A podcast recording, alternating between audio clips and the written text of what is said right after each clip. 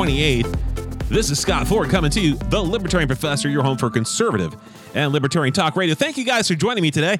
Uh, it's been weird. I know, I know, I've been a bad bad talk show host. Uh, haven't been able to get the shows out like I wanted to, but I'm here with you today. Today, we're going to talk about a bombshell, an absolute bombshell that hit in Texas. Uh, my good friend, I'm saying sarcastically here, uh, Dan Huberty, Representative HD 127 Republican, has come out and basically said that school choice, school choice is dead. So that's right. School choice is dead here in Texas. Now, for those of you who are anti school choice, for those of you who are pro school choice, you're already upset. You're already upset, and you're right to be upset. For those of you, however, who are like, yeah, Dan Huberty did the right thing and, and we shouldn't have school choice, I am going to explain to you. I am going to show you evidence and explain to you why what Dan Huberty has just announced is actually even worse than school choice. Now you're like, no, no, no, Scott, I don't, I don't believe it. You know, I know you ran against the guy, so you obviously have a bone to pick. That's beside the point. The reason why I got a bone to pick with the guy is because I've been following him and I know what he's doing. But for those of you who actually have an open mind, whether you're liberal or conservative or anywhere in between, we are going to show you from Huberty's own mouth, as well as from Huberty's associations, why. Why the news that came out today is bad for parents, bad for students, and especially, especially bad for teachers. Now, I know you're thinking, oh, surely, Scott, there's there's no way that this could be bad for teachers. Believe me when I tell you, by the time we're done, by the time we're done with this, I don't care if you are a a, a staunch anti-school choice supporter. I don't care if you are a Hillary Clinton, Bernie Sanders anti-school choice fan. By the time we're done with today's show, you are going to be calling Dan Huberty and expressing your anger. I guarantee you, or ladies and gentlemen, as always, if you don't like the show, a money back guarantee. But we're going to hit first our first commercial break, make sure everything works here.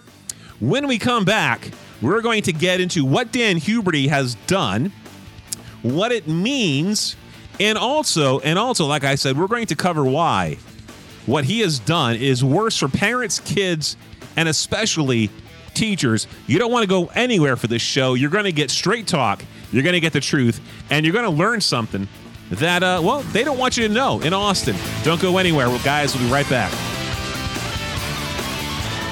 Hey, hey, hey, welcome back to the show, ladies and gentlemen. Today we're talking about the bombshell that came out of Austin, which really honestly should not have been a surprise to anybody, anybody out there. We, I mean, for those of us who have been paying attention to the shenanigans, the the uh, misadventures, as it were, of Dan Huberty, this really is no surprise to us. Uh, let's be honest, Dan Huberty is a bad bad Republican. Now, if you're just joining us, what we're going to talk about today is Dan Huberty has basically said that public, uh, not public school, but school choice here in Texas is dead. It is dead, dead, dead. And you know what? As chairman of the education committee, he has the power. He has the absolute power to make sure school choice doesn't happen. Now, in today's show, today's show is going to be two parts. The first part is going to talk about what he did, what what his stance is on school choice. Now, the second part of this show, for those of you, and if you're pro, if you're anti school choice, if you're one of those people out there who think that school choice is the worst thing possible, hang with me and keep an open mind because you are being duped. Not about school choice, not about school choice, but you're being duped by Dan Huberty. See, Dan Huberty is taking this approach that he is anti school choice. But don't think he is your friend. Don't think he's your ally. In fact, what Huberty and Joe Straus have planned for you, my neighbors, is even worse. It's bad for the students, it's bad for the parents, and it's epically, epically bad for the teachers. And we're going to get to that in the second hour. Uh, so just hang with us for that one. So let's actually get into this. First of all, just so we're completely clear here. I want to read to you what the RPT, the Republican Party of Texas's platform is regarding school choice. Now, again, if you're anti school choice, you're like, yeah, right, no problem. You know, I'm glad he went against it. But again, hang with me because we got some learning to do here. So, school choice, according to the Republican Party platform, quote, we believe that all children should have access to quality education. We support the right to choose public, private, charter, or home education. We support the distribution of educational funds in a manner that follows the student to any school, whether public, private, charter, or homeschool, through means of tax exemptions and or credits. Now, of course, we're talking about vouchers. We're talking about educational savings accounts. Now, full disclosure, I am a pro school choice advocate. I believe in educational savings accounts. I think that parents should have the right to choose the best educational options for their kids, whether it's public school, which is where my kids go, private school, or homeschool. So I, I want to get that bias out of the way so you know where I'm coming from. But again, that's not going to change the facts regarding what Dan Huberty and Joe Straus have got planned for Texas is bad for kids, parents, and really bad for you teachers out there. I mean, this is going to be epically bad. Hang with me and we'll explain why that is. So, this is the Republican Party platform. Okay. So, the Republican Party platform states very clear that they believe in school choice, that they believe in public, private, charter, homeschool. So, right off the bat, we know that Dan Huberty is automatically a bad Republican. Now, as we go through this, I want you to remember of the organizations that have endorsed Dan Huberty. They are standing behind Dan Huberty. So Dan Huberty is anti-Republican Party platform. So Dr. Steve Hotze, you might have heard his commercials on 950 and 740. He has endorsed very proudly and publicly Dan Huberty for supposedly conservative values.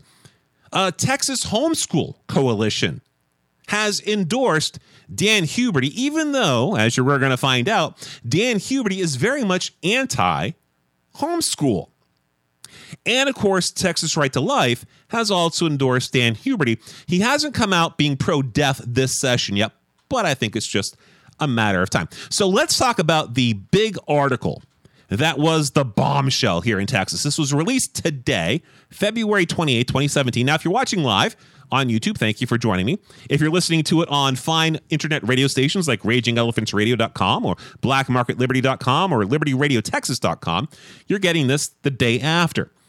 So, Texas House Education Chief declares school choice bill DOA, dead on arrival, of course. Austin, the top education policy official in the Texas House. That's right, because Dan Huberty is now the chair of the Educational Committee. So his opinion regarding education really, really matters. So I want to want you to keep something in mind. While Dan Huberty was school board president here in Humble ISD. When he was school board president out here in Humble ISD, I think it was the same year I was winning Teacher of the Year in Humble ISD for my for my campus. Uh, we had four of the worst 50 schools in Texas.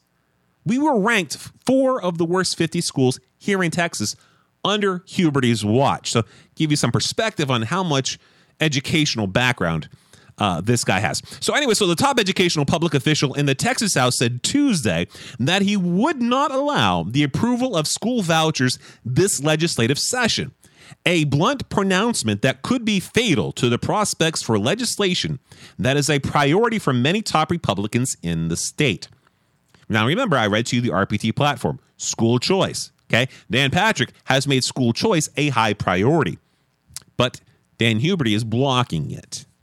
The official House Public Education Chairman, Dan Huberty, Republican Houston, actually, um, Humble, okay, HD 127, that's Humble, Kingwood, Atascocita, a little bit of Spring, a little bit of Crosby, and a little bit of Huffman said during a Texas Tribune event here that he and his colleagues, I should say uh, him and his uh, conspirators in the House, already have debated the issue at length. No, they haven't and determined that vouchers would reduce school accountability by putting public dollars in private schools. Now, I want you to pause here. This is the article. Huberty is concerned. He's worried that we're going to put public dollars in private schools. I want you to remember that. Public dollars in private schools. Now, this is something, this is a key issue that anti school choice people repeat like a mantra. They don't want public school money to go to private school. Public funds should go to public schools. Public funds to public schools. Taxpayer money should not go to private schools. Remember that. Keep that in mind. Because what we're going to find out is Dan Huberty has every intention of giving public dollars to private organizations, all under the heading, right? All under the heading of being anti school choice because he's hoping, he's hoping that you don't pay attention. He's hoping that you're not able to put the pieces together. So he doesn't want to have public dollars in private schools that are not subject to the same rules and also would distract from more pressing challenges such as fixing the school financing system. So again, Dan Huberty has laid out two big reasons why he's anti-school choice, right? From the article, public school, uh, public dollars in private schools, right? He doesn't want the public money to go to private organizations that are not subject to the same rules that we have for public school. Remember those two facts. Now, anti school choice people are all for that. They they believe in that. They are for it. You know what? That's your belief. Fine. You're honest about it. You're honest about it. What you're going to find out is Huberty is not honest about this. Huberty is not honest about this. And in the second hour, I'm going to present you proof, absolute proof, that his stance is not what he is telling you. Imagine that a politician lying to the constituents. Asked whether that meant a high profile voucher program from Lieutenant Governor Dan Patrick was, quote, dead, dead, dead, Huberty said yes.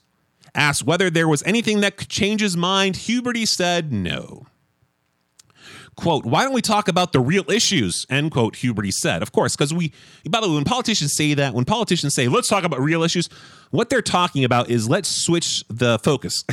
don't focus over here. I don't want to really talk about that. Look over here. Everybody look over at this hand. Don't look at what this hand's doing look over here. That's what's meant by let's talk about some real issues here. That's total political doublespeak, okay? So the pronouncement was not a complete shock because, and again, those of us following him, because Huberty long had opposed vouchers, which takes the per child money slotted to go to public schools and instead allow parents to have it pay for part for private tuition at private schools. Again, remember that. Remember one of the big, big complaints from anti school choice proponents is they don't want public money, taxpayer money, going into private organizations' hands. They don't want public money that would go to public schools to be diverted into a private organization's hands. That is the crux. That is the heart. That is the core of the anti school choice argument. Now, I'm not saying whether that's right or wrong. You know my opinion. I told you my opinion. I believe in school choice. But the anti school choice people out there are honest about their motivations, they are honest about what they believe in. We're going to find out once again, Huberty is misleading you.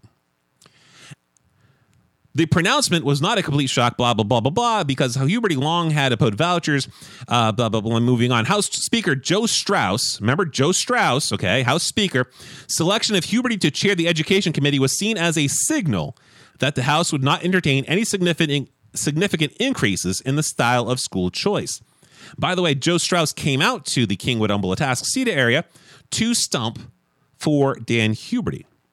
Still, the news was a dramatic death knell for a major proposal. Patrick, in particular, has declared vouchers as one of his top priorities and suggested that he will not approve reform of the school finance system unless vouchers are approved. Governor Greg Abbott, U.S. Senate uh, John Cornyn, and Ted Cruz, and many others also have said that they view school choice as the civil rights issue of this generation. They believe that the vouchers level the playing field by allowing poor families to have the same rights as wealthy families to choose to go to schools that will help them the best. For Huberty, who, like others, have said that vouchers would not help poor families because they would not come close to paying the full cost of private school tuition, the argument was not persuasive.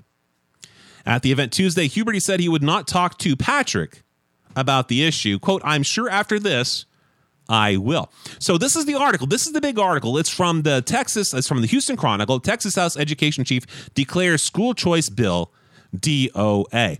And so we're going to continue talking about this. What are the implications for this? What does it mean? And again, we are going to also discuss why what Dan Huberty and Joe Straus have up their sleeves is a disaster for parents, kids, and most especially teachers. Yep, you don't want to go anywhere, guys. You're going to get the full breakdown of what's going on. Don't go anywhere.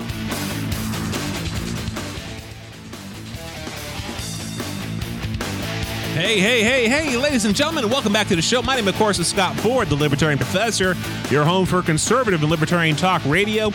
For those of you who've been wondering where I've been at, guys, I, I sincerely apologize. I do IT consulting now, or training consulting for an IT security company, and I have just been absolutely swamped.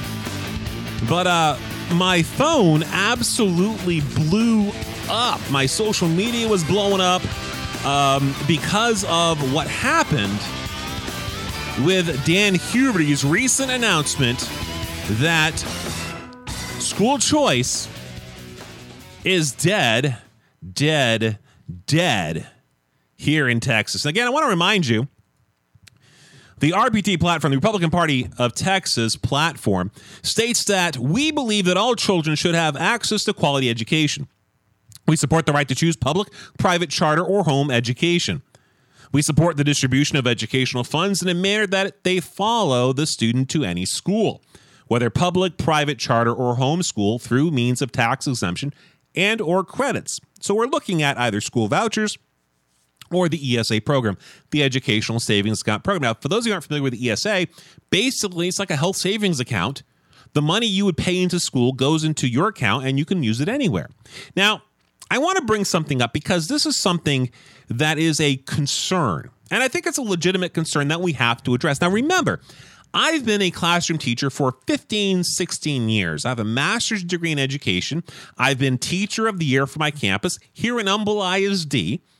I've spoken at state conventions for education. So I'm not somebody who's looking out or who's from outside looking in. I have been in education. My mother was a teacher. My mother in law, rest her soul, was a teacher. My wife is a teacher. My kids go to public school. And so I'm not somebody who is out there going, well, you need to do this and you need to look. I've been a sub.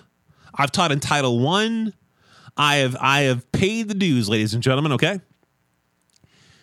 And one of the concerns that is always raised when you start talking about uh, school choice and the picture that's created is if school choice goes through, then public schools will be destitute.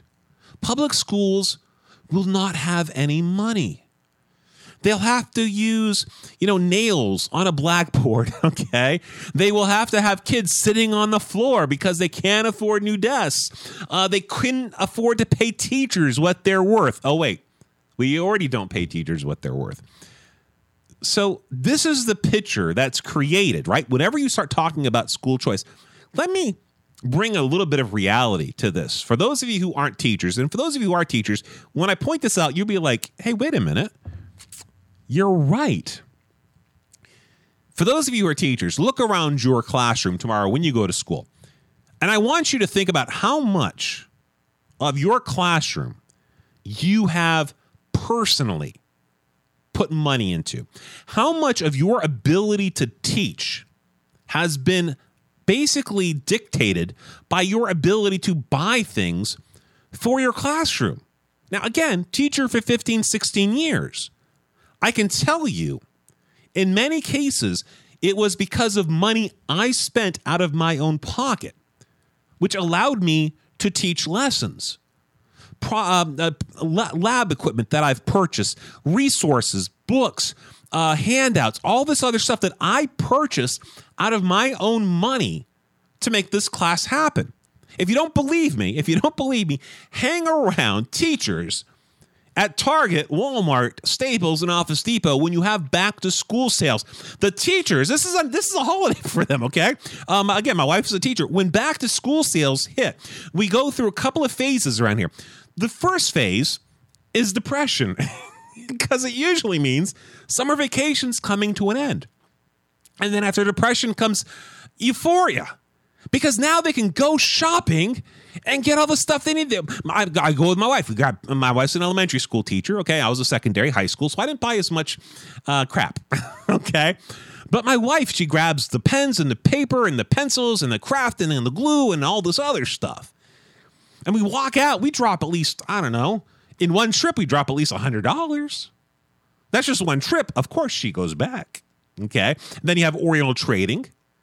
But I want you to remember this even though, even though here in Texas, school choice is not an option, around classrooms across this great state, if teachers didn't spend any of their hard earned money, then they would not be able to teach your children.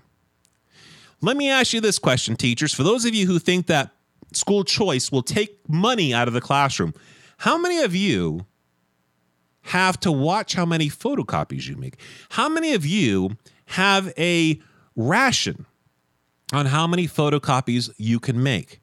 Maybe you're lucky and you have your social security number, your last four digits, or your employer employee ID, where you can punch into the copying machine and make so many photocopies. Or maybe you've got to go through somebody, and that's always scary. you got to go, can you please make me photocopies? And they give you the look, you know, that the hairy eyeball. But this is without school choice, right? This is where all the money, we all have all this money in schools. I also want you to think about this as far as teachers and parents go, because we don't have school choice right now. Again, the argument against school choice, right, is that it will bankrupt our classrooms. Teachers will not have money to teach our kids. The kids will not have money uh, spent on them. They won't have books. They won't have supplies. Well, we already established that most of the supplies are being bought by your teachers, anyways. Your teachers have to deal with copyright uh, quotas. They can only make so many copyrights a semester or a year. But let me ask you something. Let me ask you something.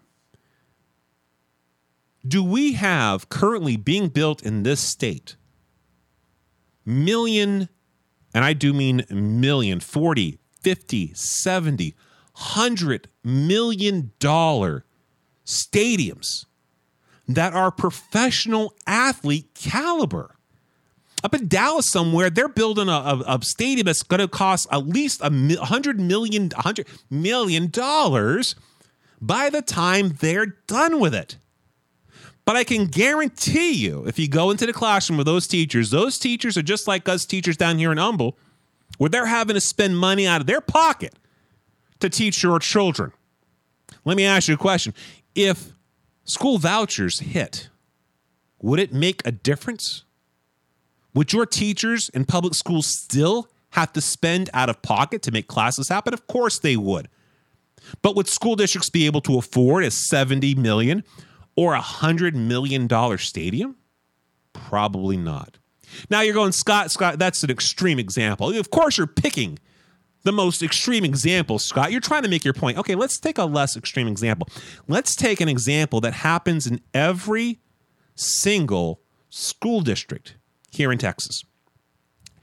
How much do superintendents get paid? Out here in Humble, and this is nothing against our current superintendent, but she's making two hundred to three hundred thousand dollars a year in salary. Then we add all the fringe benefits. We add, of course, the fact that she gets a car stipend, she gets a gas stipend. Her health insurance is completely paid for by for the entire family. Here in Casa de Ford, we spend $1,000 extra a month in order to cover the entire family. And for those of you that know me and seen videos, I have a youngest son. He's got hearing aids. Guess what's not covered in this $1,000 a month health care plan. That's right, hearing aids. Those suckers can run four to five thousand dollars, and there's no coverage. But yet, our superintendent gets her entire family paid for. The superintendent also gets a cost of living stipend. This is in addition to her base salary. Additionally, depending on the contract, if she works four years or five years, she's fully vested in the teacher retirement system, which means while your classroom teachers are working 80 or 90, depending on the numbers, the magic numbers of when they started, they've got to work until they're old, old ladies and gentlemen, while a superintendent has to work four to five years and they can retire with full benefits. Now, let me ask you this question.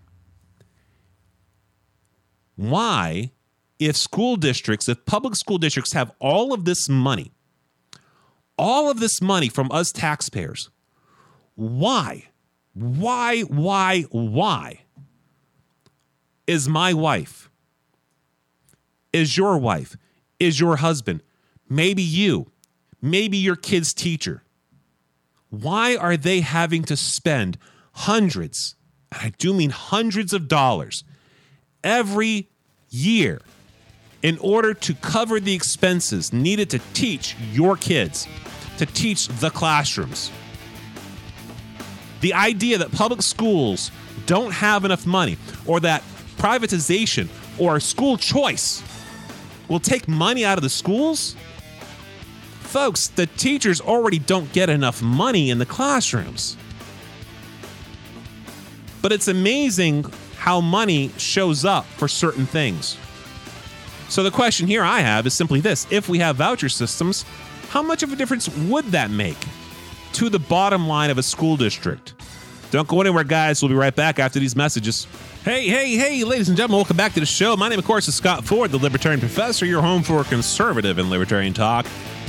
We're connecting the pieces for you guys like you're not going to get anywhere else. We're talking, of course, about the latest bombshell from Dan Huberty saying that school choice was dead, dead, dead. Now, it doesn't matter if you're pro school choice or anti school choice. What we're talking about here is actually worse for the students, the parents, and yes, the teachers. And we're going to talk about why. Right now, we're talking about school choice itself. In the last segment, we looked at the fact that one of the big arguments against school choice is that, you know, schools can't afford to have any money diverted. Schools are working on a shoestring budget. I mean, this is the this is the lie that is told. This is the propaganda that's told. Now again, as a classroom teacher for 15, 16 years, I grew up in a teacher family. My mom was a teacher. My mother-in-law, rest her soul, is a teacher. My my wife is an elementary school teacher. Okay, so I'm on the inside looking out. I'm not on the outside looking in. And one of the things that is kind of propaganda is schools have no money. I mean, obviously, schools have no money, right? Because teachers have to spend so much out of their pocket. They have to spend hundreds and hundreds of dollars, if not thousands of dollars on school supplies, not as a want to have, not as a it'd be cool, but simply as a I can't teach my class unless I have these supplies. And this is the this is the lie that is out there. And us teachers believe this lie too, but then when you take a step back and you see public schools spending $70 million to $100 million on a stadium, on a football stadium. But yet, I guarantee you, in that school district, teachers are still pulling money, hemorrhaging money to make classes happen. I bet you para, uh, paras, okay, your, your paraprofessionals, your classroom aides, are making about minimum wage or less. Look, I spent my first two years teaching life skills, special ed. I survived because of my paras. I could not have taught that class unless I had paras helping me. And every one of my paras had to have a second job in order to pay their bills because school districts pay so little to these people who work their butts off. But yet, they can find 50 million, 70 million, 100 million dollars to build a football stadium. Now, again, maybe you're saying, Scott, that's an extreme example. And yeah, you know what? That is an extreme example. It's made national news. So obviously, this is kind of a extreme, unique situation. But if schools were really hurting for money, if there wasn't millions and millions and millions of dollars involved in our school systems, then how would they pay the CEO salaries, the 200,000, the 300,000. Houston ISD was paying their superintendent $500,000 a year to be the superintendent. Here in Humble, we're paying our superintendent was it $200,000, $300,000 and full medical, car reimbursement, cost of living stipend. I mean, so, my point here is when you have teachers who are having to spend out of pocket to teach your children, there obviously is a problem with funding. And it's not because the schools aren't getting enough money from taxpayers. That's not the problem. The problem is the school doesn't have any responsibility, doesn't have any accountability when it comes to spending money. But yeah, I can guarantee you, guarantee you, who are the first people to get hit? Anytime there's a budget issue, anytime there's a budget crunch. Now, watch this next legislative session when the schools don't get the funding that they want. Oh, they're going to bring out the kids, they're going to bring out the teachers. And the teachers and the kids are going to look pathetic and pitiful and say, Why? We need money. They're not going to bring out the superintendents that are driving the BMWs and the Mercedes who've got, you know, a five bedroom, 10 bedroom home with free country club membership. They're not bringing them out and saying, We need money. They're bringing out the ones who are getting the worst end of the deal. And remember that whenever you hear anybody start talking about, well, you're going to take money out of the school districts and the school districts can't afford it. School districts cannot afford it when their superintendents are making $80,000, $90,000. When a school district can pay their superintendent $200,000 plus, and directors and assistant directors this and this and this, they can afford it. But obviously, their priority is not in the classroom. So that kills that argument. Uh, the next one, this is coming from Empower Texans. Huberty gives death sentence to school choice. Another conservative priority is on life support after the Texas House moved to thwart efforts to expand parental choice in education.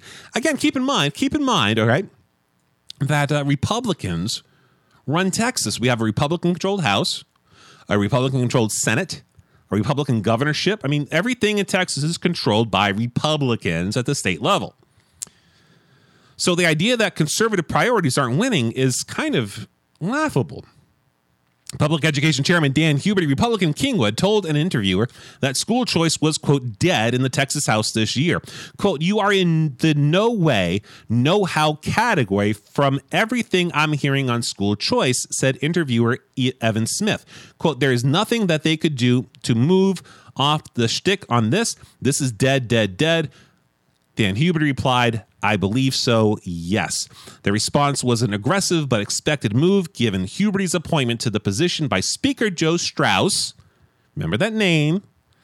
However, pulling the plug on school choice plans uh, places him in direct conflict with some of the state's most powerful leaders.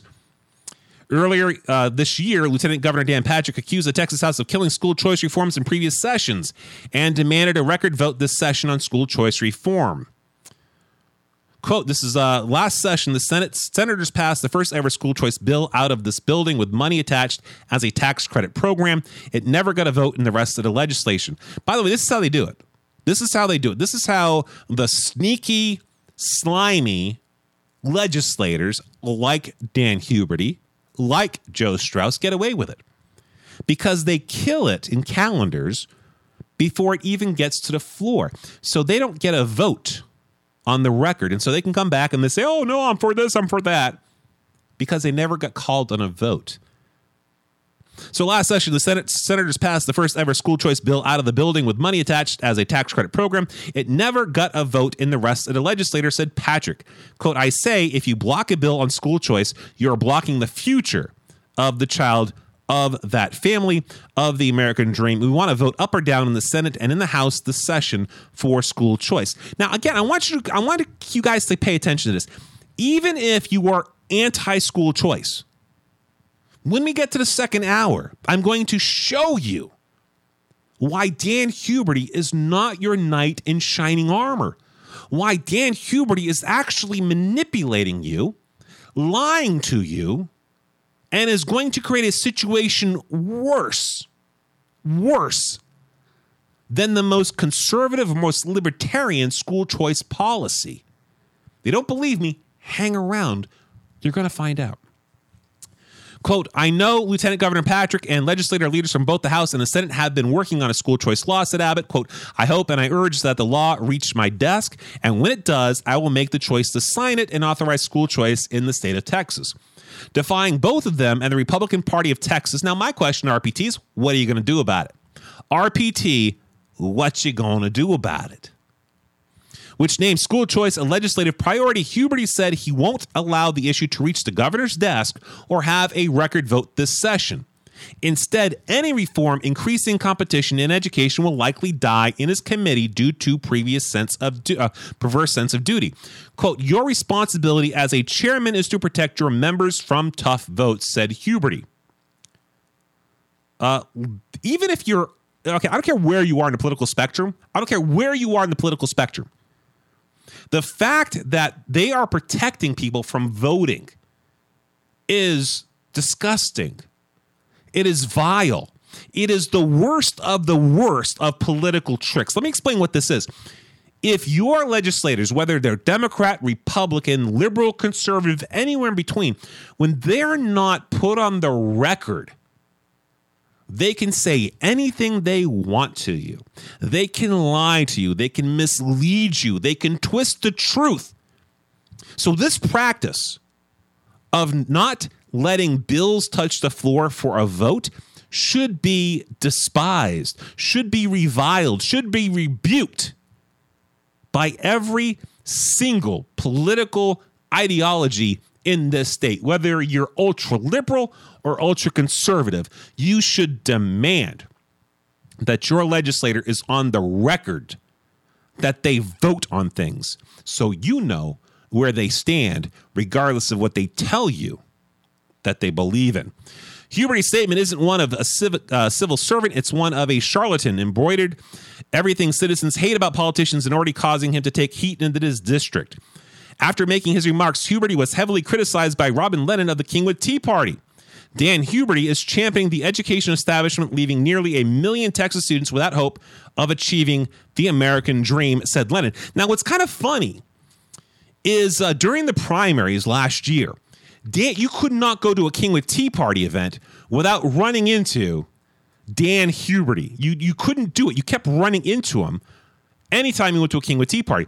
I'm kind of curious, as honestly, we're really not that far away from primaries again if Huberty will show his face at a Tea Party event.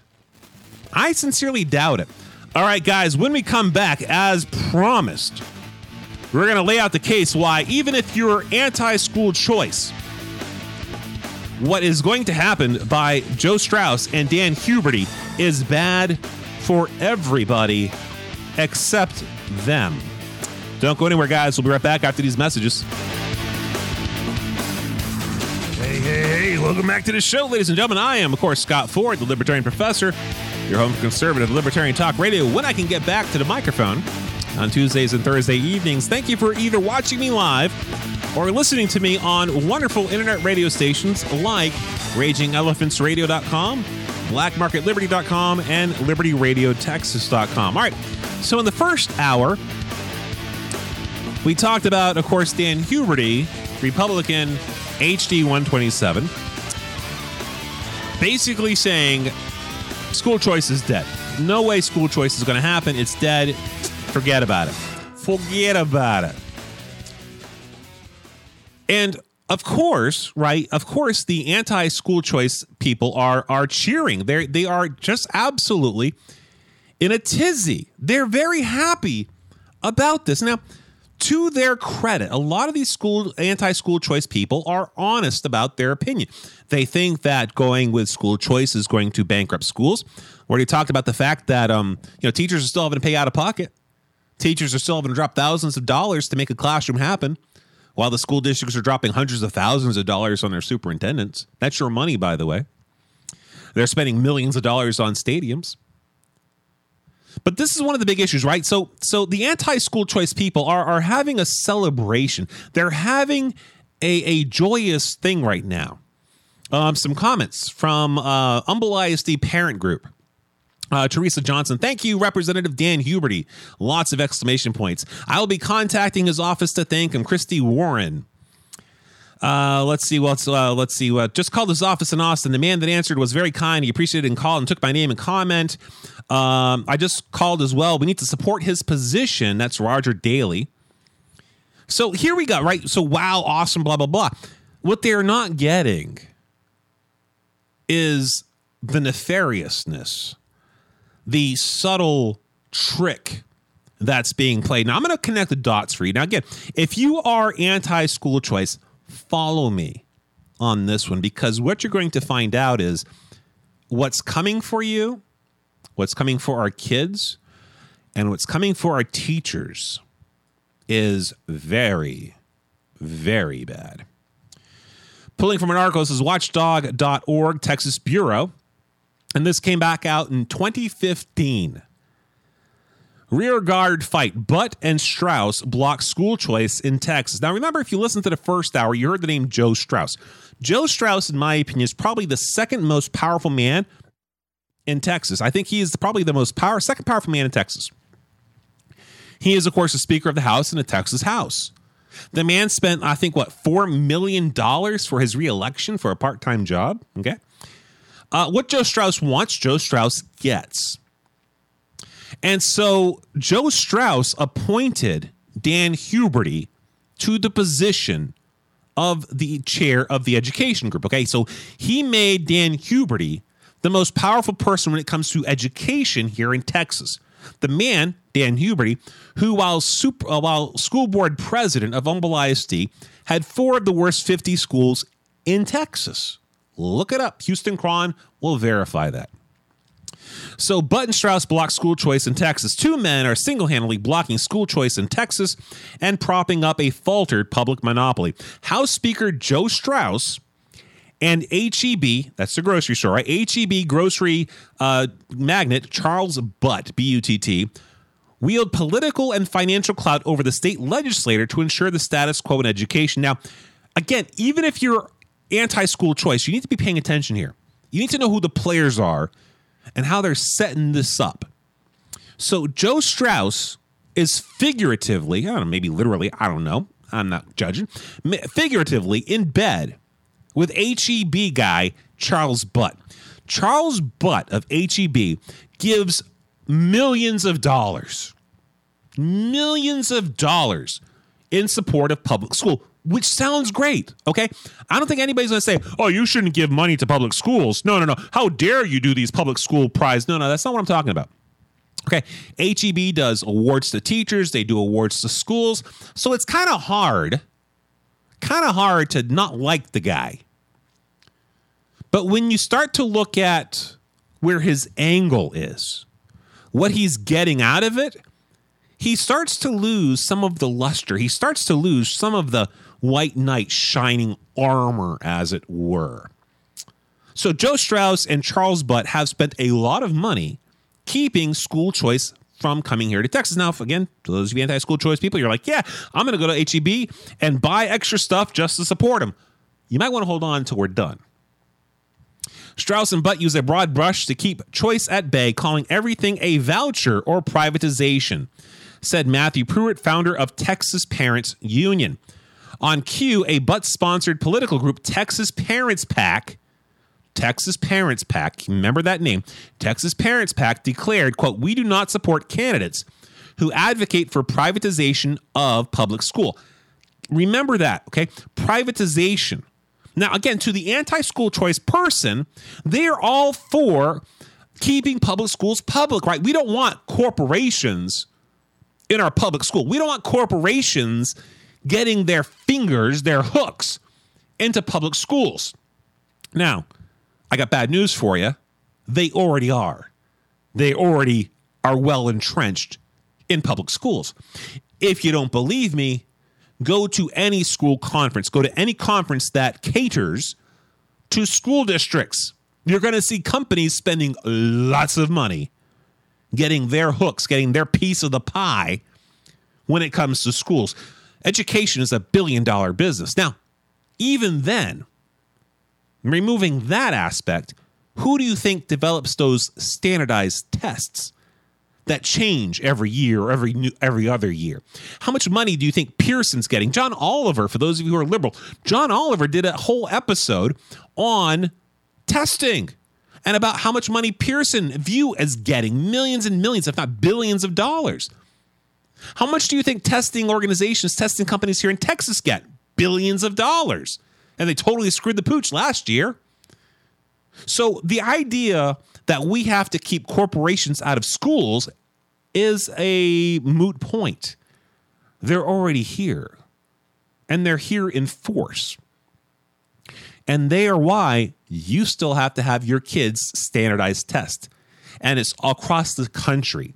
That's why No Child Left Behind hasn't died yet. That's why Race to the Bottom hasn't died yet. That's why these stupid education bills don't die, even though research from conservative and liberal, and I do mean ultra liberal professors in education, are saying this standardized testing does not work. This high stakes testing does not work. You cannot find one true educational expert who's not on the dole, who's not getting paid, by the way, from uh, these testing companies. You can't find one independent ed- educational expert who says, yeah, these high stakes testings are great. If you do, please point them out to me because during my master's program at A&M, I couldn't find any. Couldn't find one. And even though I went to A&M, my professors were pretty liberal. And even they were like high stakes testing is is horrible. But why do you think we still have it? Because there's billions and billions of dollars invested in it by private organizations. So if you're worried that corporations are going to get their hooks into schools if we privatize it or have school choice, guess what? It's too late. But again, I want you to remember that. Their whole thing is, well, we don't want uh, privatization. We don't want privatization. We don't want corporations coming in and running our schools. Okay, we remember that. Um, Texas Parents PAC and two other butt backed organizations, Raise Your Hands Texas and Save Texas Schools, are crucial weapons in the rear guard fight against school choice. Now, again, we're going to tie this together. Joe Straus, Speaker of the House, Joe Straus appointed Dan Huberty to chair the Education Committee. Dan Huberty has vowed to not even let a school choice bill hit the floor for a vote. So Dan Huberty is on the record saying he will bury school choice bills. Now, again, you anti school people, you're cheering at this point. Hold on. We're still connecting the dots. So, Joe Straus, Speaker of the House, appoints Dan Huberty. Dan Huberty as the chair of the Education Committee. Dan Huberty has vowed not to let any school choice bill hit the floor. Who's behind all this? Charles Butt. Charles Butt, HEB tycoon. HEB has sponsored, or Butt has sponsored, Texas Parents PAC, which also sponsors Raise Your Hands Texas, or Raise Your Hand Texas, and Save Texas Schools. So remember, remember the players. It's important to remember the players. And why is it important? Because nobody puts this together. Do you think they want these connections public? Do you think they're going to make this easy? Do you think Dan Huberty is going to come forward and say, "Yeah, Joe Straus is a good friend. We're part of the Texas Parents PAC. We got to raise your hand, Texas. Yada yada yada." No, they're going to tell you just enough to make you believe in them we are going to uncover the rest as Paul Harvey would say, the rest of the story when we come back. You guys don't want to go anywhere. And welcome back to the show, ladies and gentlemen. Now, of course, I am Scott Ford, your host, the Libertarian Professor. This is your home for conservative and libertarian talk radio, where we connect the dots that you're not going to get anywhere else. And of course, today we're talking about school choice. Uh, Dan Huberty, HD 127, Republican,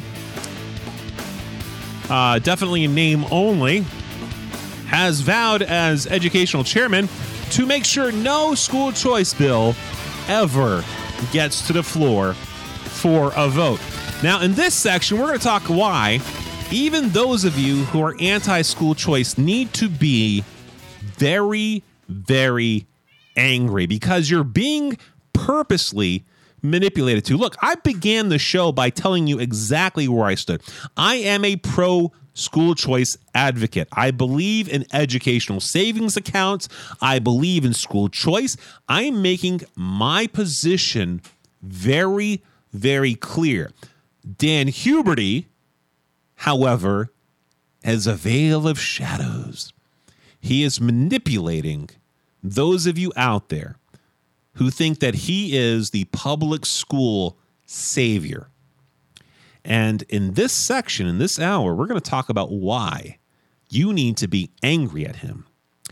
So, in the last section, we talked about the Joe Straus, Charles Butt, Dan Huberty connection. Okay. So, Joe Straus, Speaker of the House, right? Uh, Charles Butt, the guy who runs HEB. Charles Butt pumps tons and tons of money into advocacy groups and election campaigns. And so Joe Straus gets a lot of money from Charles Butt and his organizations to make sure school choice doesn't happen.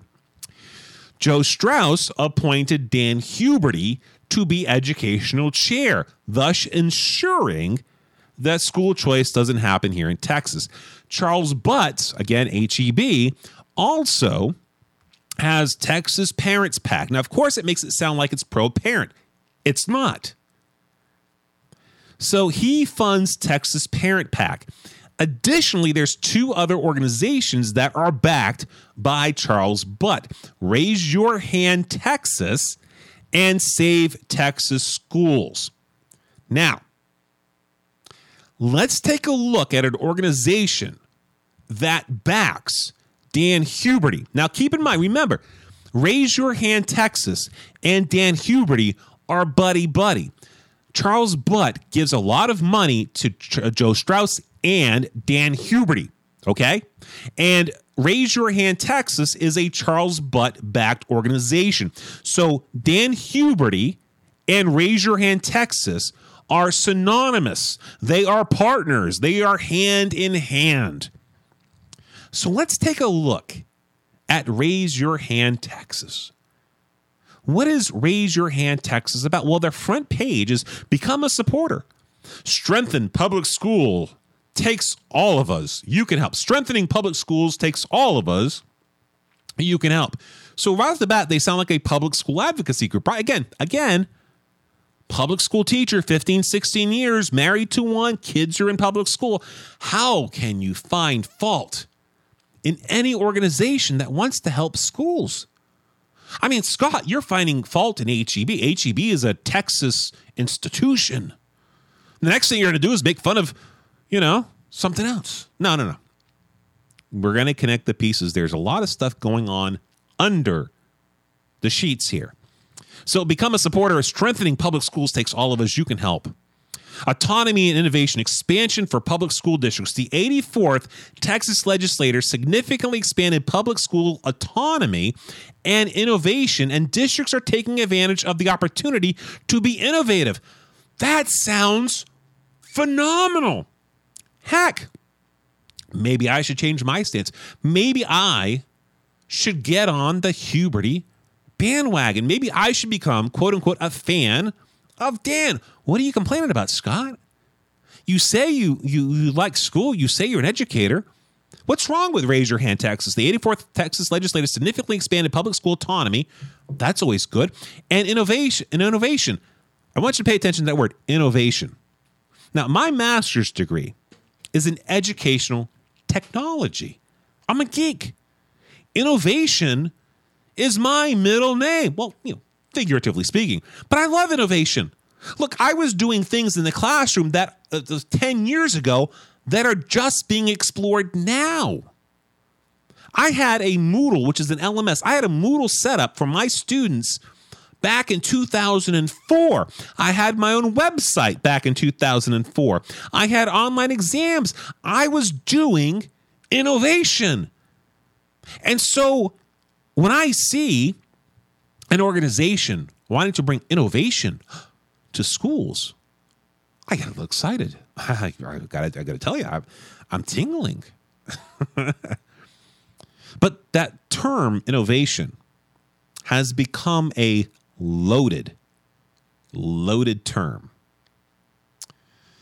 Innovation districts are taking advantage of the opportunity to be innovative. Districts of innovation. Whoa! Now, some of you who are paying attention hear me say districts innovation and are going, wait a minute, hold on we know what that term means. Keep in mind, this is the group that Dan Huberty is tight with. This is the group that's paying Dan Huberty a lot of money for his election. This is the group that's paying Joe Straus a ton of money who appointed Dan Huberty. These folks are all in financial bed together. So raise your hand, Texas. Districts of Innovation, as created by House Bill 1842 represent the next step in public school flexibility. Again, on the surface, this sounds wonderful. Who doesn't want to have an innovative school? Let's be honest, schools haven't changed much since they were created back in the agrarian society. So innovation is, is a long time coming. We'll get there.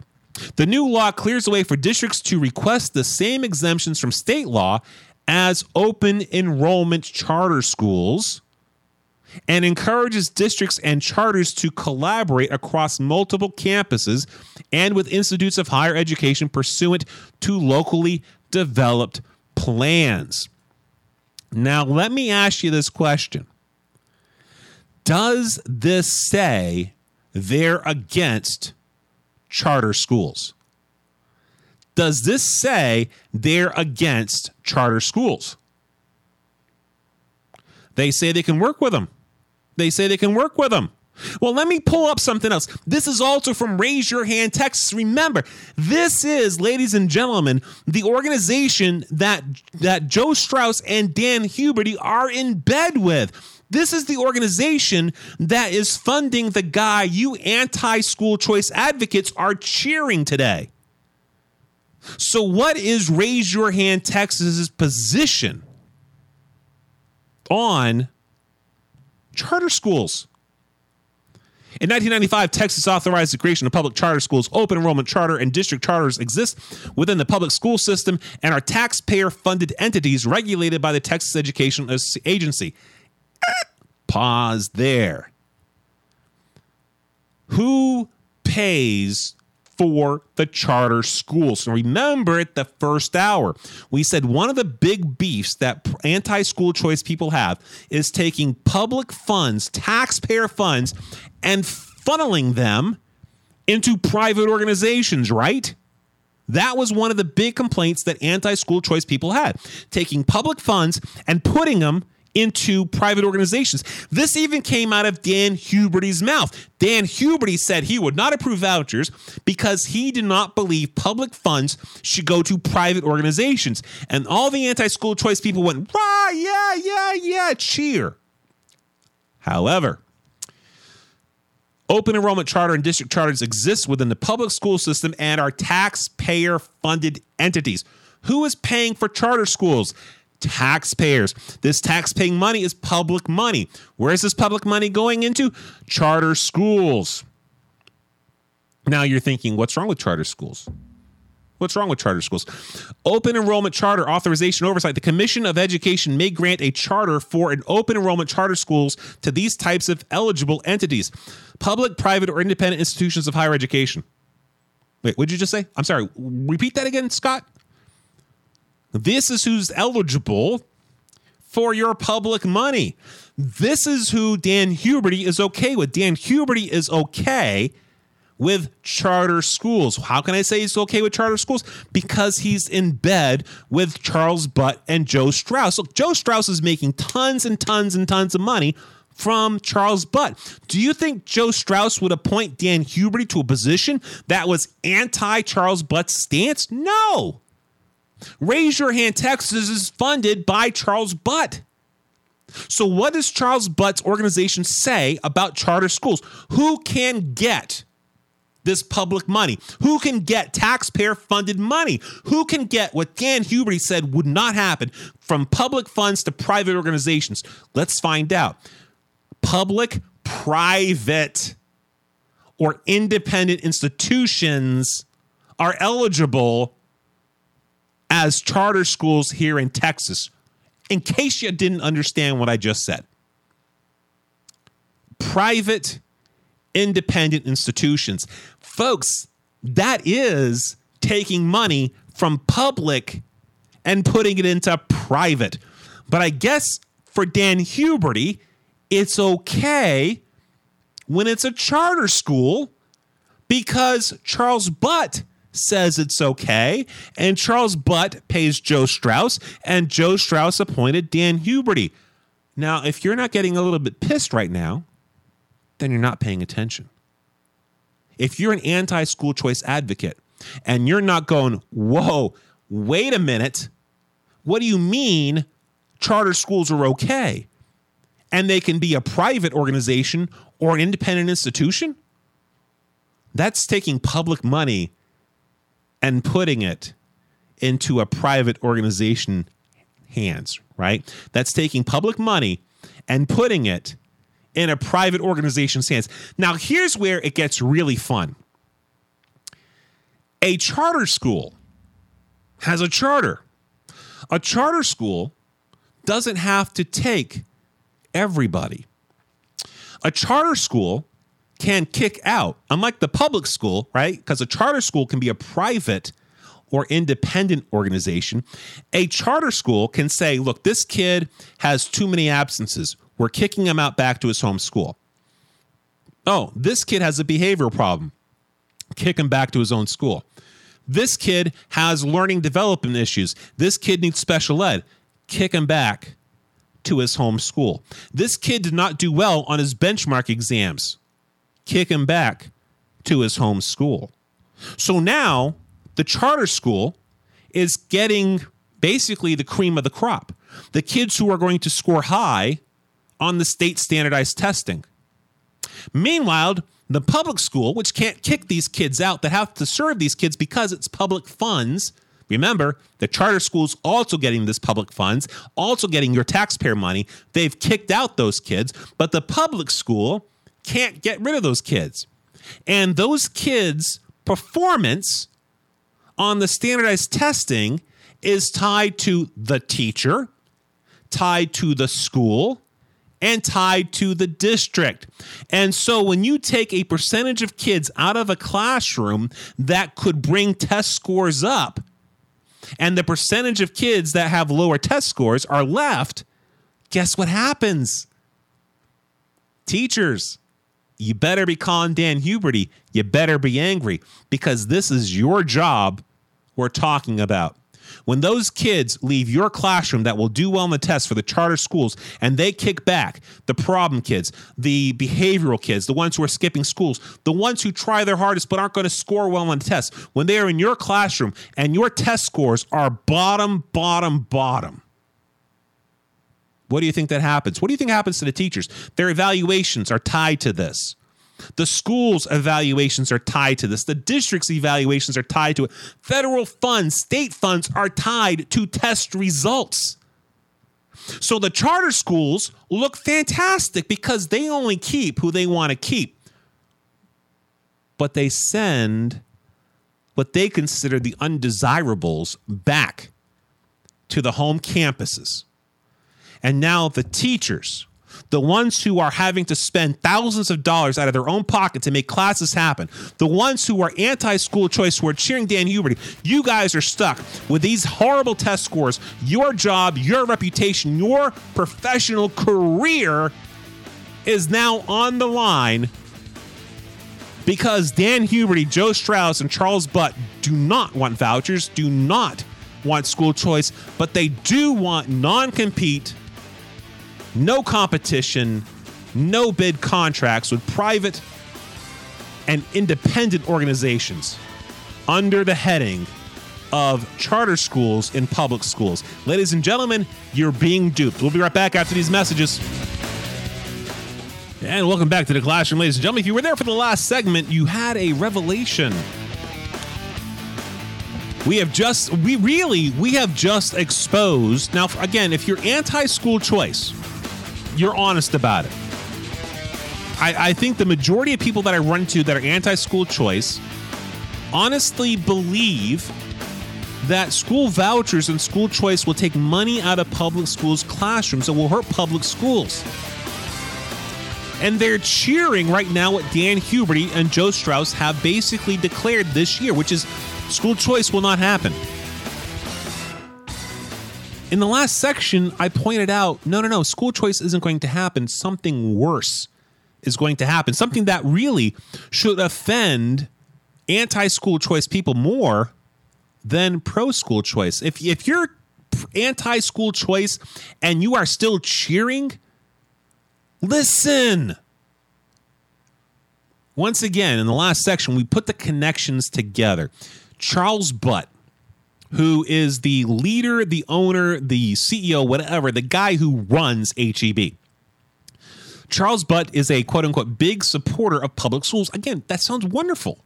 That sounds fantastic. How can anybody take exception to a man who's using his organization and his money to help public school. I mean, th- that that sounds like it should be a good thing, right? Yeah, until you take a closer look at it. See, Charles Butt gives Joe Straus, the Speaker of the House, a lot of money. Lots and lots of money, okay? A lot of money. More than a teacher makes in a year, he gives to Joe Straus. So he owns Joe Straus. Joe Straus is not a school choice fan. He is anti school choice. He is in bed with Charles Butt. Joe Straus can appoint anyone he wants to chair the education committee in the House. He chooses Dan Huberty. Why? Because Dan Huberty is also anti school choice. Now, for those of you who are anti school choice, this is where the narrative comes to an end. This is where you're happy. We are going to continue. Because Charles Butt also funds other organizations that are supposed to be pro public school. He funds Texas Parents PAC. Texas Parents PAC endorsed Joe Straus and Dan Huberty. Other organizations that uh, Charles Butt pays and supports is Raise Your Hand Texas and Save Texas Schools. Again, on the surface, how could a former public school teacher have any problem with this? Then you dig a little and you start to see what's going on. I am at Raise Your Hand Texas's website. If you don't believe me, Google it. Go there. Raise Your Hands Texas. What does Raise Your Hand Texas believe in? If you look at what they believe in, you can see what Huberty believes in. Why? because this is Charles Butt's organization. Who appointed Dan Huberty to this position? Joe Straus. Who gives Joe Straus lots of money? Charles Butt. Who gives Dan Huberty lots of money? Charles Butt.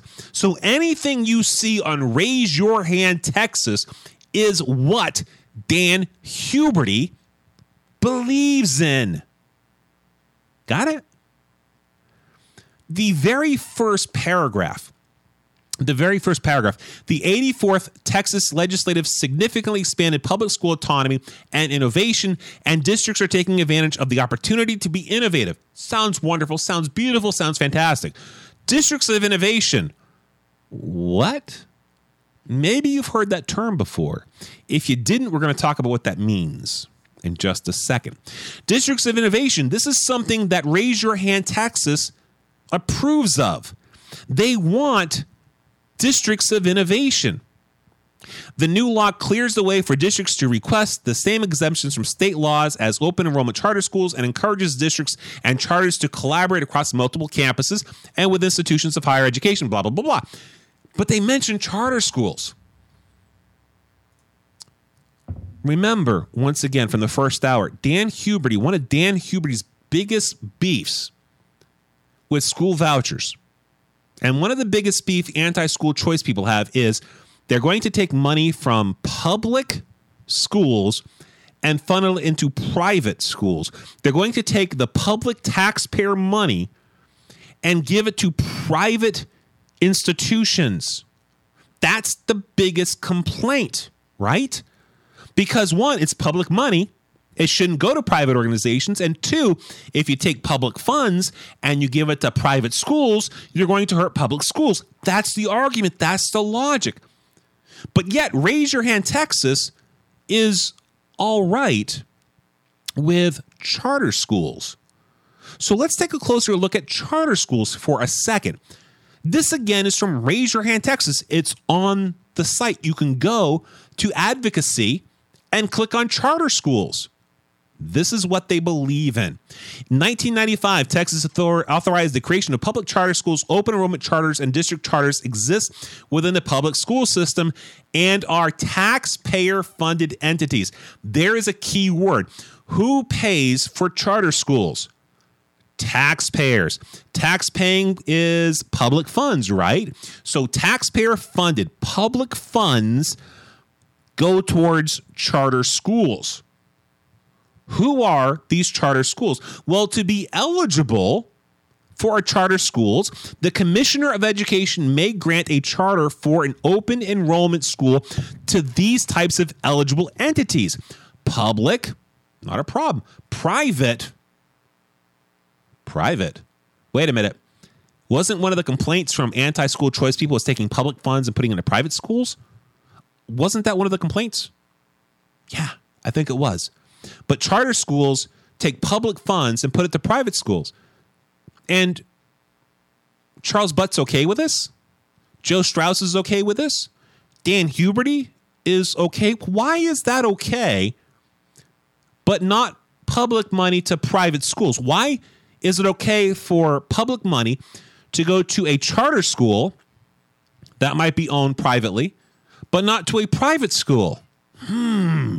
Maybe because if they were, they would be pro school choice and they would lose your support and lose your vote. But when they hide it as a charter school that's privately owned or commercially owned, you don't know the difference because they come back and they say, oh, we're against school choice. And they get people out there cheering them for supporting our public schools. You're being duped, ladies and gentlemen. Hate to be the one to tell you that. Scrolling down, scrolling down on the page, Raise Your Hand Texas, unlike open enrollment charters that are authorized by the state district charters, again, this is one of the things they're pushing, also referred to as campus charters or campus program charters in the Texas Education Code, are authorized by local school districts, which are in turn held accountable for student performances on the campuses. That sounds great, doesn't it? I mean, you got to hold accountability until last section, you understand that charter schools can get rid of who they deem undesirable. Johnny misses too many days of school. He might not do well the standardized test. Send him back to his home campus. That's a public school. They can't get rid of him. Oh, Johnny started a fight. We can get rid of him. We're a charter school. The public school has to take him. They can't get rid of him. Oh, Johnny scored really low on a benchmark exam. Chances are he's going to bomb the high stakes testing. Get rid of him, send him back to his home campus. They can't get rid of him. They're a public school. Now let's talk about the accountability here. All of a sudden, this charter school is getting aces on their standardized testing because all they have are the kids they identify as being good testers Meanwhile, the poor public school that you, the teacher, or the teacher of your kids or your friend the teacher who are anti-school choice, all of a sudden you've got all the kids that the charter schools have kicked out because Dan Huberty is okay with charter schools, Joe Straus is okay with charter schools, and Charles Butt is pushing charter schools. Now that public school teacher has all the kids at charter schools kicked out. They test, they bomb. That test score is tied to that teacher, that teacher's appraisal. Sometimes that teacher's salary, depending on the school district, that teacher is also associated with that school and that district. And now that school gets less funding, that district gets less funding, that teacher gets their ass fired. But the charter school is doing great because they get to pick, and we support public education. Yes, thank you, Dan Huberty, for being a staunch supporter of public schools. Do you see the problem here? Do you see the problem? If you don't see the problem, let's move on to the next sentence on Raise Your Hand Texas. The schools, the charter schools, are can be staffed, can be staffed by either district staff, meaning full-fledged teachers who are teaching in other schools, or under contract with another entity, such as an open enrollment charter operator. So tell me again how a charter school is not a public is not a private school. It's locked in the public school system, so it's not technically school choice. It's getting your taxpayer money. It doesn't have to take all the kids, and it doesn't even have to take district personnel. It can hire via contract. This, ladies and gentlemen, is the school and the system that Dan Huberty, anti school choice, wants. You tell me how this is worse than actual vouchers. You know why it's worse? Because under a voucher system, your teachers and your schools have a fighting chance of doing well on state testing. Your schools have a fighting chance because now they're in competition in the truest sense. With charter schools, they don't have a snowball's chance in hell because the charter schools get access to everything good in a public school and everything good in a private school, and they kick back the kids they don't want. They don't have to hire district personnel, and they're getting your tax money. And this is somehow not qualified or classified as school choice? If you are still okay with Dan Huberty and Joe Straus and Charles Butt and you're anti school choice, then you're not awake.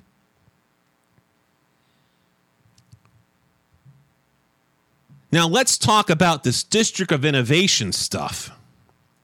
Because this is another thing being pushed by Dan Huberty Joe Straus, and Charles Butts. Let's take a look at districts of innovation. Districts of innovation across Texas. Raise your hand, Texas. Again, funded by Charles Butts. Current as of January 26, 2016. District of Innovation plans vary from school district to school district and can include many different exemptions, the most popular of which include CATE teacher certifications. Now, I am a CATE teacher, career and technology education. Of the districts that have exempted themselves from some form of teacher certification requirements. Wait a minute. So if I'm working in a public school, I have to get certified, right? If we're in a teacher, if we're in a, uh, a, a district of innovation, all of a sudden certification requirements are waived for certain teachers where what what huh? A significant majority pointed to the need to find CATE teachers as a motivation for assessing the exemption, often pointing to desire to hire industry experts. Folks, I was a CATE teacher for four or five years among the many years of my education. None of the CATE teachers I worked with, the engineer, the pre-engineering teacher, the cosmetology teachers, the nursing teachers, uh, the computer teachers, had a problem passing their certification exams. The only ones who have a problem passing the certification exams are the ag teachers. Now, this is not a slam against ag teachers. The best principal I ever had in my life was an ag teacher. The reason why ag teachers have a problem passing the certification exam is because the certification exam was written by somebody who doesn't have a clue about what ag teachers are supposed to do. So it's a bad test. So instead of fixing the test, exempt them, fix the test. Start there. Other common sources of motivation include a desire to partner more easily with faculty from institutions of higher education for dual credit purposes and allowing certified teachers to teach a course outside his or her area of certification in order to expand course offerings. I got news for you. Teachers can teach out of their certification area just so long as they don't teach a certain percentage out of their certification area. And if you do teach out of your certification area, guess what? All you got to do once you're certified is sit for an exam and they're pretty easy to pass. We'll be right back, guys, because there's still more. You don't want to miss this.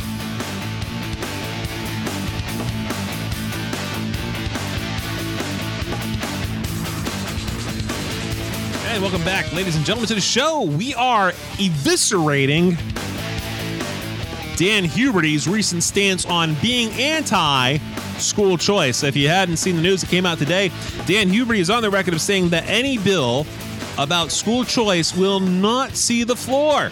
They won't even get a vote on it. Now, the anti school choice people are rejoicing, at least they were, until they heard part of this show, and then they realized that they're being duped. How are they being duped? Well, because Charles Butts, big head honcho at HEB, gives a lot of money and I'm, I'm recapping for those of you just joining me, okay? Just joining me. Joe uh, Charles Butt, big honcho over at HEB, gives a lot of money to Joe Straus. Joe Straus being the Speaker of the House. Joe Straus, of course, being the one who picks who chairs committees. Joe Straus chose Dan Huberty to chair the Education Committee. Joe Straus and Dan Huberty both get sizable donations from Charles Butts and his organizations to make sure, quote unquote, school choice doesn't happen. So, Charles Butts also runs several different supposedly public school uh, pro groups, okay? One of them being Texas Parents PAC. Texas Parents PAC endorsed Joe Straus and Dan Huberty. Now, those of you just joining me are going, that's great. We don't want school choice. We don't want private organizations getting public funds. Well, for those of you who listened to the last section, you know that's a lie. Because Joe Straus, Dan Huberty are all right with Charles Butt's organization, Raise Your Hand Texas. Raise Your Hand Texas is an organization backed by Charles Butts. Raise Your Hand Texas is okay with charter schools. Charter schools they define as public, private, and independent organizations, private being commercially owned. So a commercially owned school can get a no compete, okay, uh, no bid contract with a school district. They get the money, your taxpayer money, public money, now going to a private organization, but it's not called school choice. See how they warp the words? See how they manipulate you, the voter? And so these charter schools that are privately owned can get your taxpayer money. Charter schools, as we talked about in the last section from Raise Your Hand Texas, Charles Butt's organization, Charles Butt, of course, paying Joe Straus and paying Dan Huberty. These charter schools don't have to abide by the same rules that the public schools do, even though they're getting public school money, even though they're getting access to public school infrastructure.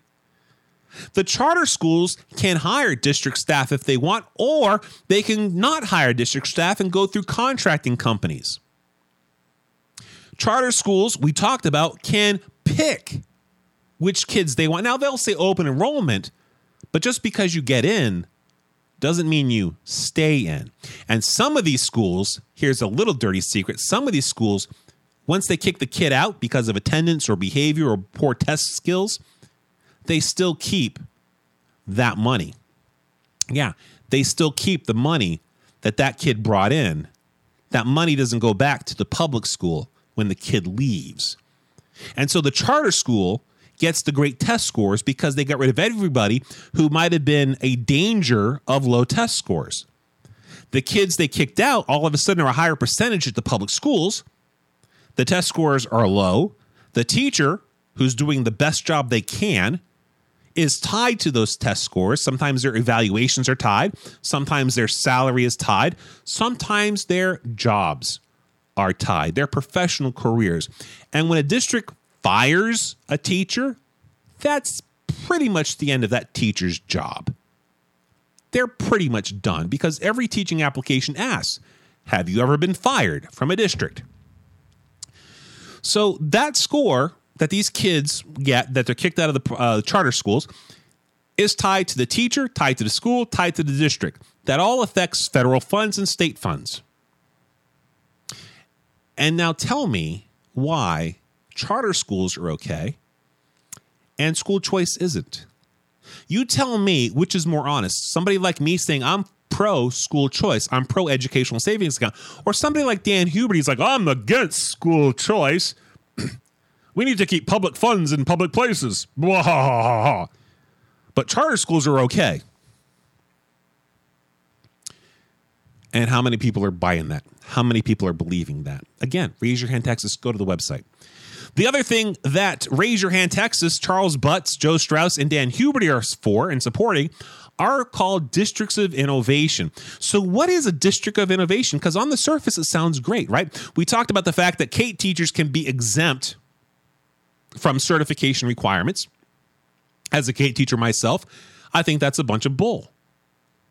I think that's a bunch of bull. The only the only CATE teachers I ever ran into problems, uh, uh, the only CATE teachers I ran into that had problems passing the certification exam were ag teachers. And it wasn't because they didn't know their topic, it was because the test was bad. It was poorly written. It didn't test ag teachers on what they're supposed to be tested on. It was ridiculous. Okay? So, no certification. Uh, let's see here. What other things do districts of innovations do?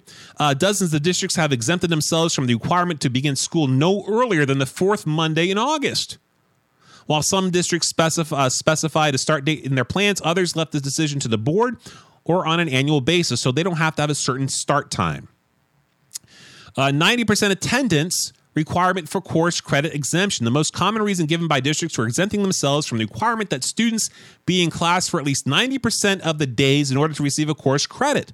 So now the kid doesn't have to be in class to get a credit for the course. Hey, districts of innovation. That's great. Let's talk about class size. Those of you teachers out there who are okay with Dan Huberty, who think that his anti school choice is a great idea, let me tell you what's coming for you, especially here in Humble, because this is his backyard.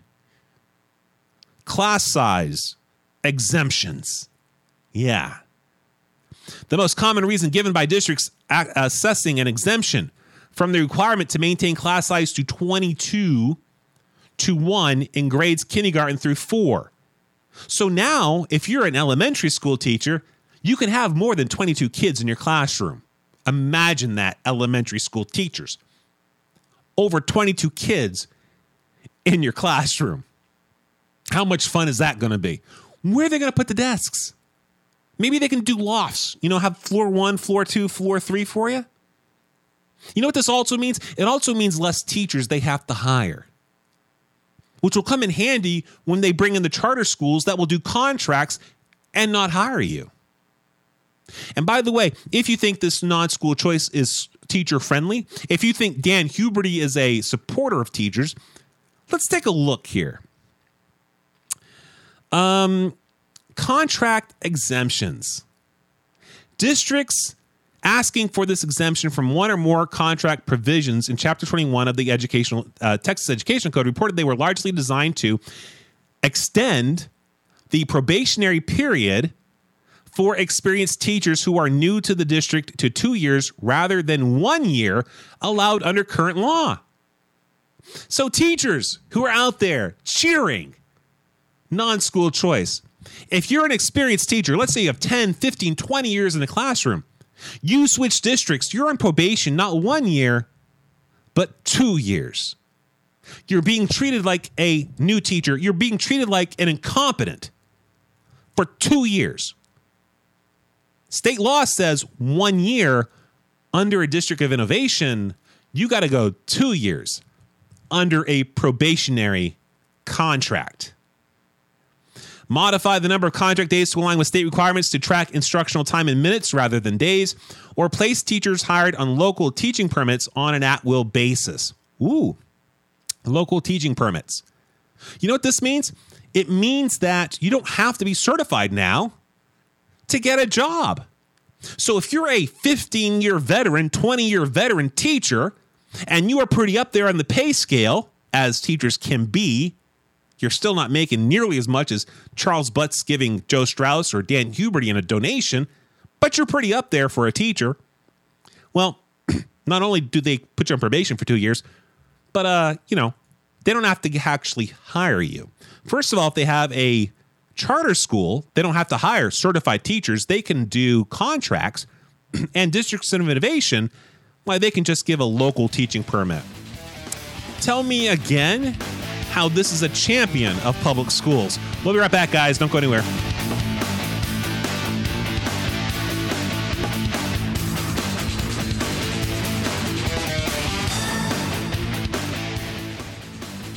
Hey, hey, hey, ladies and gentlemen, welcome back. So we're going to wrap things up here. Thank you guys for joining me. Again, I apologize for the scattered show schedule. I work down uh, 610 and 59 South. If you're familiar with the Houston area, it's down by the Galleria area, and traffic usually takes me an hour and a half to get home. By the time I get back, I'm, I'm just dead tired. In fact, sometimes I'm still on the road when the show is supposed to start. so I appreciate you guys listening to the show. Today, of course, we talked about the fact that Dan Huberty has come out and said that uh, school choice is not going to happen. And we laid out the case. We laid out the case that what he is doing is deceptive, it's underhanded, it is meant to trick people. The fact of the matter is, is that even though he is quote unquote against school choice, he is still okay with charter schools, which aren't what they used to be. I mean, these things can be run by private organizations. They can bypass teaching certification, they can bypass district staffing, they can go outside with contract companies. They take public school funds. We talked about the fact they can get rid of students that they don't want there and kick them back to their home campuses. We took a look at uh, uh, districts of innovation which bypass a lot of uh, the protections. You know, this is all stuff that anti school choice people are for. This is all the argument is for. Certified teachers, public money going to public organizations. The reality here, ladies and gentlemen, is whether or not you're for school choice or anti school choice. The conversation going on right now in Austin is deceiving. It's a lie. It's a farce. It's designed to manipulate. That's all this is. Because at the end of the day, whether you're for school choice or you're against school choice, money is still going to go from the public sector into the private sector. And the big difference between being anti school choice or pro school choice is if you're pro school choice, it's transparent there's more accountability. The way Dan Huberty and Joe Straus and Charles Butt wants to run this, it's not transparent. It's deceptive. It's backroom deals. It's money exchanging hands. It's teachers getting screwed over. It's our kids getting screwed over. At least with school choice, you see what's going on. You see where your money is going. Schools are accountable. With the charter school system that Raise Your Hand Texas, Charles Butts, Dan Huberty, and Joe Straus want to bring in, and districts of innovation, they are against every aspect, every principle that those of you who are against school choice hold dear and value. You know, it's one thing to have a debate on the issues. It's one thing to have a debate versus school choice or not school choice. But that's not the debate we're having here. The fact of the matter is, is those of you who are against school choice, you're not getting what you think you're getting. You're not getting just public schools controlling the education. That's not the argument. That's not the debate. What's happening in Texas, ladies and gentlemen, whether you're pro or against, is do we have a transparent system of school choice or do we have an opaque system where there is charter schools, there's private industry taking taxpayer money, not being transparent, stacking the decks in their favor, screwing us over, and removing our voices and our power as parents, our power as taxpayers. The conversation, ladies and gentlemen, is not simply school choice versus anti school choice. It's school choice versus do you want public schools to work with charters and districts of innovation because they're okay with that. Dan Huberty is not coming out against that. Do you notice he's being very careful in his words? He's not saying he's anti district of innovation. He's not saying he's anti charter schools. What he's anti is you and me making choices when it comes to education. All right, guys, thank you very much for joining me. I greatly appreciate your time. Thank you for listening either live or during the day on wonderful radio stations like RagingElephantsRadio.com, BlackMarketLiberty.com, or LibertyRadioTexas.com.